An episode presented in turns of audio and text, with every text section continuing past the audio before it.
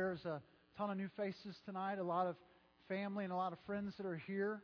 If this is your first time, welcome, and we are so excited and we're so thankful that you're here tonight. As we begin, I want to share with you something about myself.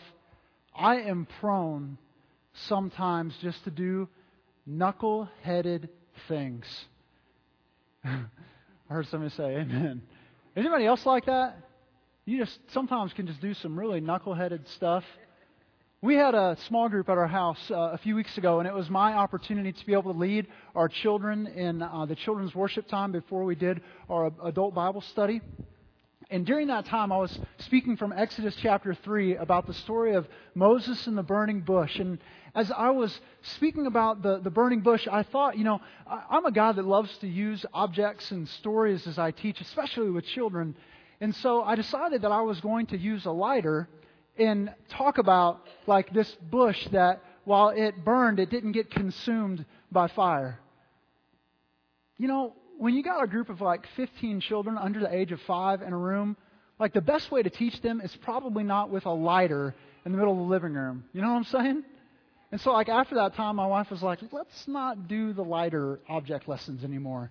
Unless you want the children in our small group to go home and burn down their parents' houses. Probably not a good idea. But as I was reflecting on Exodus 3 and the story of Moses in the burning bush, there was something that God brought to my attention this week as I was reading again back through that text a few days ago. It has been so often that my mind has gotten consumed in that story with this bush that is on fire, yet it doesn't get consumed by fire, it doesn't burn up. Where sometimes I get caught into that picture and in that holy moment where Moses has taken off his shoes because he's on holy ground, and I miss what God is saying to Moses in the midst of that story, where there is great beauty and there is great power. You see, as Moses has been called by God to go into the land of Egypt and he is going to free the people of Israel, as God calls him to do that, there are some profound things that he says in chapter 3. Let me read this passage to you. Chapter 3, verses 19 and 20. But I know that the king of Egypt will not let you go unless compelled by a mighty hand. So I will stretch out my hand and strike Egypt with all the wonders that I will do in it. After that, he will let you go. You see, in the very initial calling of Moses, God is already promising him that when you go to the king of Egypt, when you go to Pharaoh, he is not going to listen to you as you request for the Israelites to be freed. And so, by my mighty hand, I am going to bring about power and miracles through you that will compel the heart of Pharaoh to let my people go. Now, you could say right now, well, if God has the power to bring about these amazing miracles, then why wouldn't God just go ahead and soften the heart of Pharaoh so the miracles wouldn't even be needed and the people could just be let go? If, if God is sovereign and He's all powerful, He has the power to do that, right? Well, if you keep reading in that story, it gets beautiful. You see in Exodus chapter 4, as Moses arrives, to Egypt, God tells him, The reason that Pharaoh is not going to respond to you is because I will harden his heart to the point that by the tenth plague, I'm going to kill his son, and then he will let you go. You see, God had a marvelous plan that he was going to use Pharaoh as a part of that plan as he hardened his heart. God would use these plagues to express his power as he redeemed the people of Israel from the hand of bondage and slavery. That was God's will, it was his sovereign plan. Now, you could ask the question what does that have to do with a night where we've gathered to talk about the Lord's death? on this Good Friday service, I would believe that it has everything to do with this story. If you have your Bibles, I want you to turn with me to John chapter 19, verse 1. John chapter 19, verse 1. I'm going to read verses 1 to 12 in John chapter 19, and I want to encourage you to come along with me and, and follow. Then Pilate took Jesus and he flogged him. And the soldiers twisted together a crown of thorns and they put it on his head and arrayed him in a purple robe. They came up to him, saying, Hail, King of the Jews! and struck him with their hands. Pilate went out again and said to them, See, I am bringing him out to you, that you may know that I find no guilt in him. So Jesus came out wearing the crown of thorns and the purple robe. Pilate said to them, Behold the man. When the chief priests and the officers saw him, they cried out, Crucify him! Crucify him! Pilate said to them, Take him yourselves and crucify him, for I find no guilt in him. The Jews answered him, we have a law, and according to that law, he ought to die because he has made himself the Son of God. When Pilate heard the statement, he was even more afraid. He entered his headquarters again and he said to Jesus, Where are you from? But Jesus gave him no answer. So Pilate said to him, You will not speak to me? Do you not know that I have the authority to release you and the authority to crucify you? And Jesus answered him, you would have no authority over me at all unless it had been given to you from above. Therefore, he who delivered me over to you has the greater sin. From then on, Pilate sought to release him, but the Jews cried out, If you release this man, you are not Caesar's friend. Everyone who makes himself a king opposes Caesar. And so, as we catch up in this story, we see that Pilate has already expressed that he has found Jesus guiltless. And so, what he's done is he's tried to bring Barabbas and Jesus together in the hopes that when the people cry out which one they would free, they would free Jesus and allow Barabbas to take the punishment for the sins that he had committed. But that's not what the people want. They want to see Jesus crucified. So they take the scoundrel Barabbas instead, and they say, Crucify him. So then, Pilate, still trying to think of a way that he can get around this so that he doesn't have to crucify a man that he believes is guiltless, comes up with a plan. He decides that he's going to flog Jesus, that he's going to scourge him. So, what he does is he allows his men to ruthless, ruthlessly beat Jesus. And they take a crown of thorns and they put it on his head. And then they take sticks and they beat Jesus over the head so that crown would go deeper into his head. And then they take turns punching him and spitting on him. And then finally, Pilate takes Jesus back and he brings him before the people. And he says, Behold your man. In the hopes that when the people, the Jews, the officers, and the teachers of the law, when they see Jesus, their desire for Jesus' punishment would be satisfied. But it's not. And Pilate continues to, continues to maintain that he believes that Jesus is guiltless. But they say all the louder, Crucify him! Crucify him!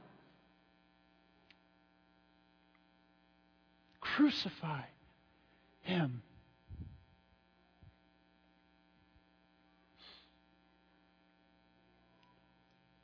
This next time when the Jews speak, they say, not only has this Jesus said that he is King of the Jews, but he has also maintained that he is God's Son. So now they've gone from King of the Jews to their last hope in telling Pilate that he's claiming to be God's son. And because Jews have a law that anybody that would say that they are God would be put to death, that they would be stoned. And so Pilate hears this, and he hears that Jesus has yet broken another law, and he steps back And the text tells us that he is afraid. Now, there's a lot of reasons why he could be afraid in this moment. One of those reasons is that Romans would often believe that humans could be deities. And so, as he looks at Jesus, there's possibly part of him that says, maybe this man is a God. Not the God, but a God. And then he remembers the message that his wife has sent him not to have anything to do with this man because she's had a dream about him. And in that dream, she is very disturbed. So he's afraid. And he sees this riot that is breaking out before him as the Jews become more and more angry and as they continue to shout out, Crucify him! Crucify him! So Pilate then step, steps back into his headquarters and he says, to Jesus, Where are you from? Now, the reason that Pilate most likely would have asked that question is because in the first century, much of your honor and your respect is tied up in the city in which you came from. And so he's trying to find out about this Jesus. Are you just from some peasant small town? Or are you from heaven? And Jesus doesn't respond. He doesn't say a word. And so then, in the next moment, Pilate says something profound, and I want to encourage you to look back at this statement. So Pilate said to him, You will not speak to me? Do you not know that I have the authority to release you and the authority to crucify you? And in this moment, we see the connection between Exodus chapter 3 and 4 and John chapter 19. You see, just like Pharaoh, Pilate believes that he has the power and the authority over his life and over the lives of others. And so he looks at Jesus and he says, Are you kidding me? You're not going to respond? Do you not know who I am? Do you not know the role that I have to play today in your life or in your death? You're not going to respond to me? Pilate? Governor? Your life is in my hands. And then Jesus does respond. Check out what he says. Jesus says to him, you would have no authority over me at all unless it had been given to you from above. See, Jesus in this beautiful moment takes Pilate and he says, You are not in charge. While you believe that you're judging me, I am judging you in this very moment. And just like that, we see that Pilate does not believe in King Jesus. He believes in his own power, in his own authority. And again, God has hardened the heart of Pilate to be swayed by the people instead of being swayed by the Messiah who stands before him to finish that thought in Acts chapter 4, 27 and 28. If you're struggling with this idea that Pilate had a heart that was hardened by God and Pharaoh had a heart that was hardened by God, I want you to read about Pilate here in Acts chapter 4, verses 27 and 28. As Luke writes, he talks about the believers who are praying for boldness in the church, and he says this about Pilate For truly in this city, there were gathered together against you holy servant Jesus, whom you anointed, both Herod and Pontius Pilate, along with the Gentiles and the peoples of Israel, to do whatever your hand and your plan had predestined to take place. From the beginning of the world's creation, God had had a plan for this man, Pilate, that he would use him to crucify Jesus. It was planned, it was predestined. Now, as you sit here tonight, I think the big question for us becomes this Are you like Pharaoh? And are you like Pilate? Have you entered in here tonight like Pilate, believing that Jesus is a good man? You've come here to see the cross, and you've come here to hear about his brutal death, and you believe that he was completely misunderstood, and you believe that he did some good things. You believe he's innocent. But at the same time, you have still entered in believing that you have the power and the authority over your life. Friends, instead of walking in here tonight asking the question, In my power, in my authority, what am I going to do with Jesus tonight? Can we ask the question, in God's sovereignty, in God's glory, what does He want to do here tonight? He's God. We're not. Tonight, if you have come in here as a Christian and your heart has been hard, may God tonight, in His power, soften your heart and help you to see His glory expressed through Christ on the cross. And may He draw you in to remember and respond. And tonight, if you've come here and you're an unbeliever, can I say to you that it's because God has allowed your heart to be hardened. And may I pray right now, before Mark comes up, that God will soften your heart to the gospel. And believers, may you pray with me. Let's pray. Lord God, I ask that right now you would be God. I pray that you would help us to understand, like Pharaoh and like Pilate, we so often live in this world as if we have the control, we have the power. God, help us to see tonight that you have the power and you soften hearts and you harden hearts and you do miracles so those that you have called can see your glory. Lord Jesus, I pray tonight that if there are those in the room, God, who have their hearts hardened, I pray, God, right now, that you will humble them, that you will soften their hearts, and that they will see the glory expressed through Christ's work on the cross as He paid for sin and as He frees us from the bondage of slavery.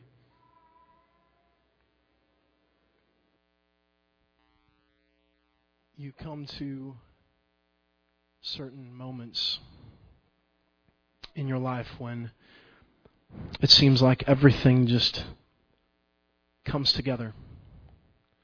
Uh, for me, this fateful conversation between Pilate and Jesus, as I reflect on the meaning of this text, it's one of those moments that I picture literally like all of time waiting on this conversation.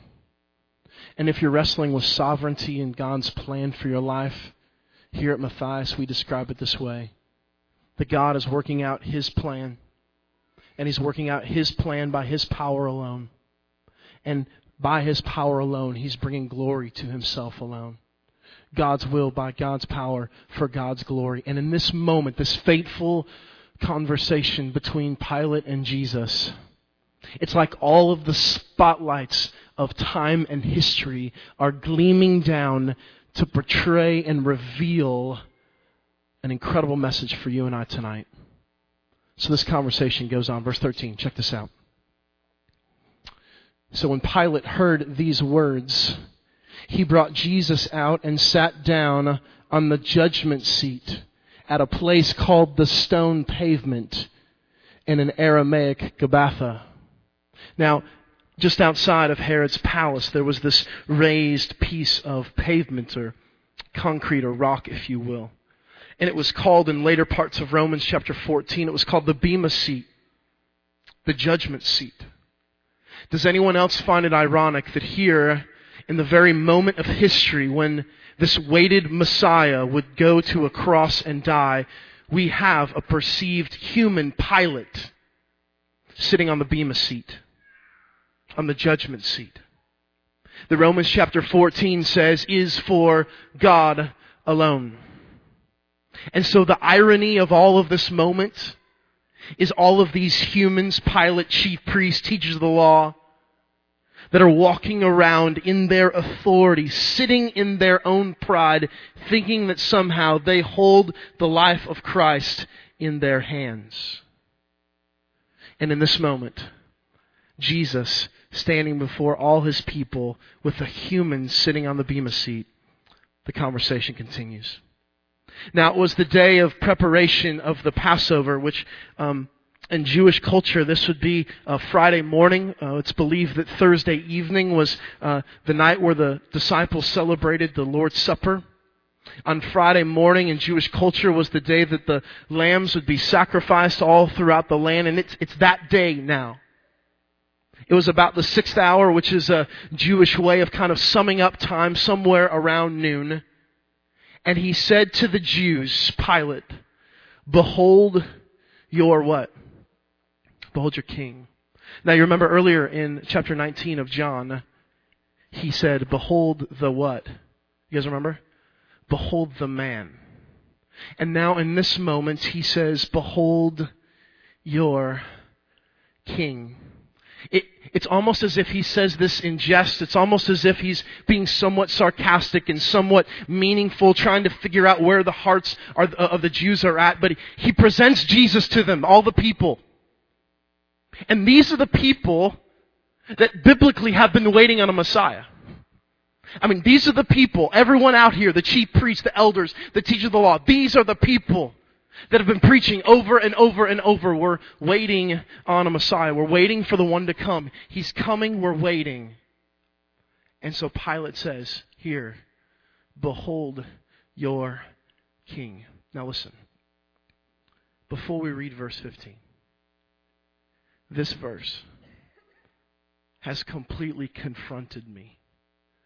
And I pray right now as we look at this verse in the context of this faithful conversation that God would speak. Verse 15.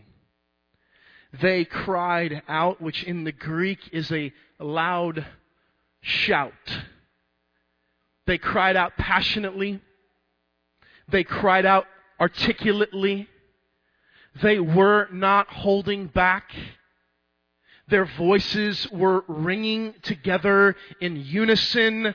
Away with him, away with him, Crucify him. Pilate said to them, Shall I crucify your what? Shall I crucify your king? I mean, behold, this is your king. You're telling me that you want me to crucify your king. Their response. The chief priests answered, We have no king but Caesar.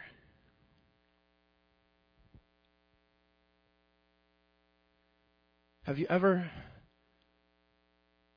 have you ever had a moment in your life where you just feel like who you are really just confronts you in the face? When I was reading this passage about a week and a half ago as we were preparing for tonight, and I read that line over and over and over, we have no king but Caesar over and over and over, I was reminded of who I was. It's so easy in this moment to distance ourselves from the chief priests. You guys understand the chief priests. These are the people that by profession are teaching the people about who God is. So let's break down what they're saying here when they say, We have no king but Caesar. It's not just that they're negating the Messiah or who Christ would be. Are you with me? It's not just that they're negating Jesus. They are in this moment negating Yahweh, God, the one who they teach about every day in the temple courts, the one who they represent the people when they give sacrifice to. They say, We have no king but Caesar. Do you understand that as the spotlights gleam down on this moment in all of mankind, it reveals the depravity, the wretchedness, the sin of you and I's heart? That is me without Christ. That's me looking at a beaten man full of pride and envy, heart hardened, looking at him in the eye and saying, Crucify him, crucify him, away with him. I have no king but Caesar. That is me. Is that you, folks? Would God just confront us right now in this moment of our sin? Of the pride that wells up in our souls that causes us to blaspheme the very idea of God by a sinful life. We have no king but Caesar. It's me, it's you. Without Christ, we look at a Messiah and the cross is simply foolishness. So, can I ask you? All of a sudden, the very need of the cross is revealed. Amen. The irony of this moment in time is that the very need that you and I have is revealed through chief priests. We have no king but Caesar. It reveals the heart of man that Christ would have to die for. It would reveal the blackened soul that the blood atonement of a Passover lamb through the Savior Jesus Christ would have to atone for. In this moment, you and I's need of the cross is completely revealed. So that when Christ would die and blood spilt and sin atoned for, now you and I could have relationship with God through His Son, Jesus. And now you and I have the opportunity to not say, I have no king but pornography. I have no king but money. I have no king but relationships. I have no king except my envy and jealousy that rules my life. I have no king but gossip. I have no king except the material things that are in my life. You and I, through the cross, this Good Friday, have the opportunity, through the power of Jesus, to stand and say, We have no king but Jesus. No love of the world can control that out of God's sovereign hand. No lust of my eyes can diminish the power of the cross. Are you with me, church? No darkness of my soul can grab that away. The power of the cross is that you and I, church, can stand on this Good Friday and say why it's good. Because we can stand and say, We have no king but Jesus. No world, no lust, no depravity. That is the hope of the gospel, church. Are you with me? So, look, tonight, this Good Friday, is about being confronted with who we are. Revealed in the, we have no king but Caesar. And then accepting full well the power of the cross.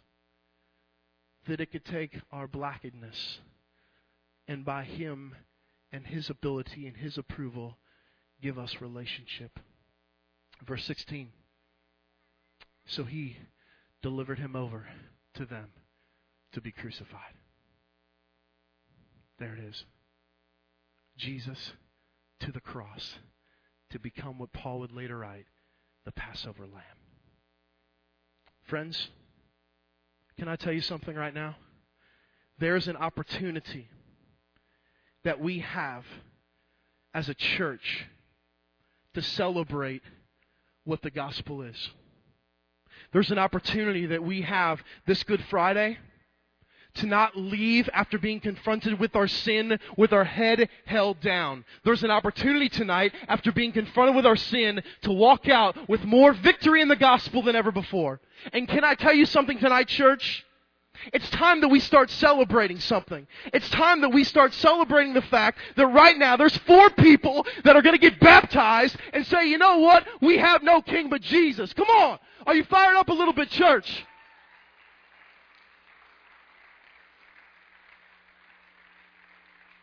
Is that all you got? I said, come on now.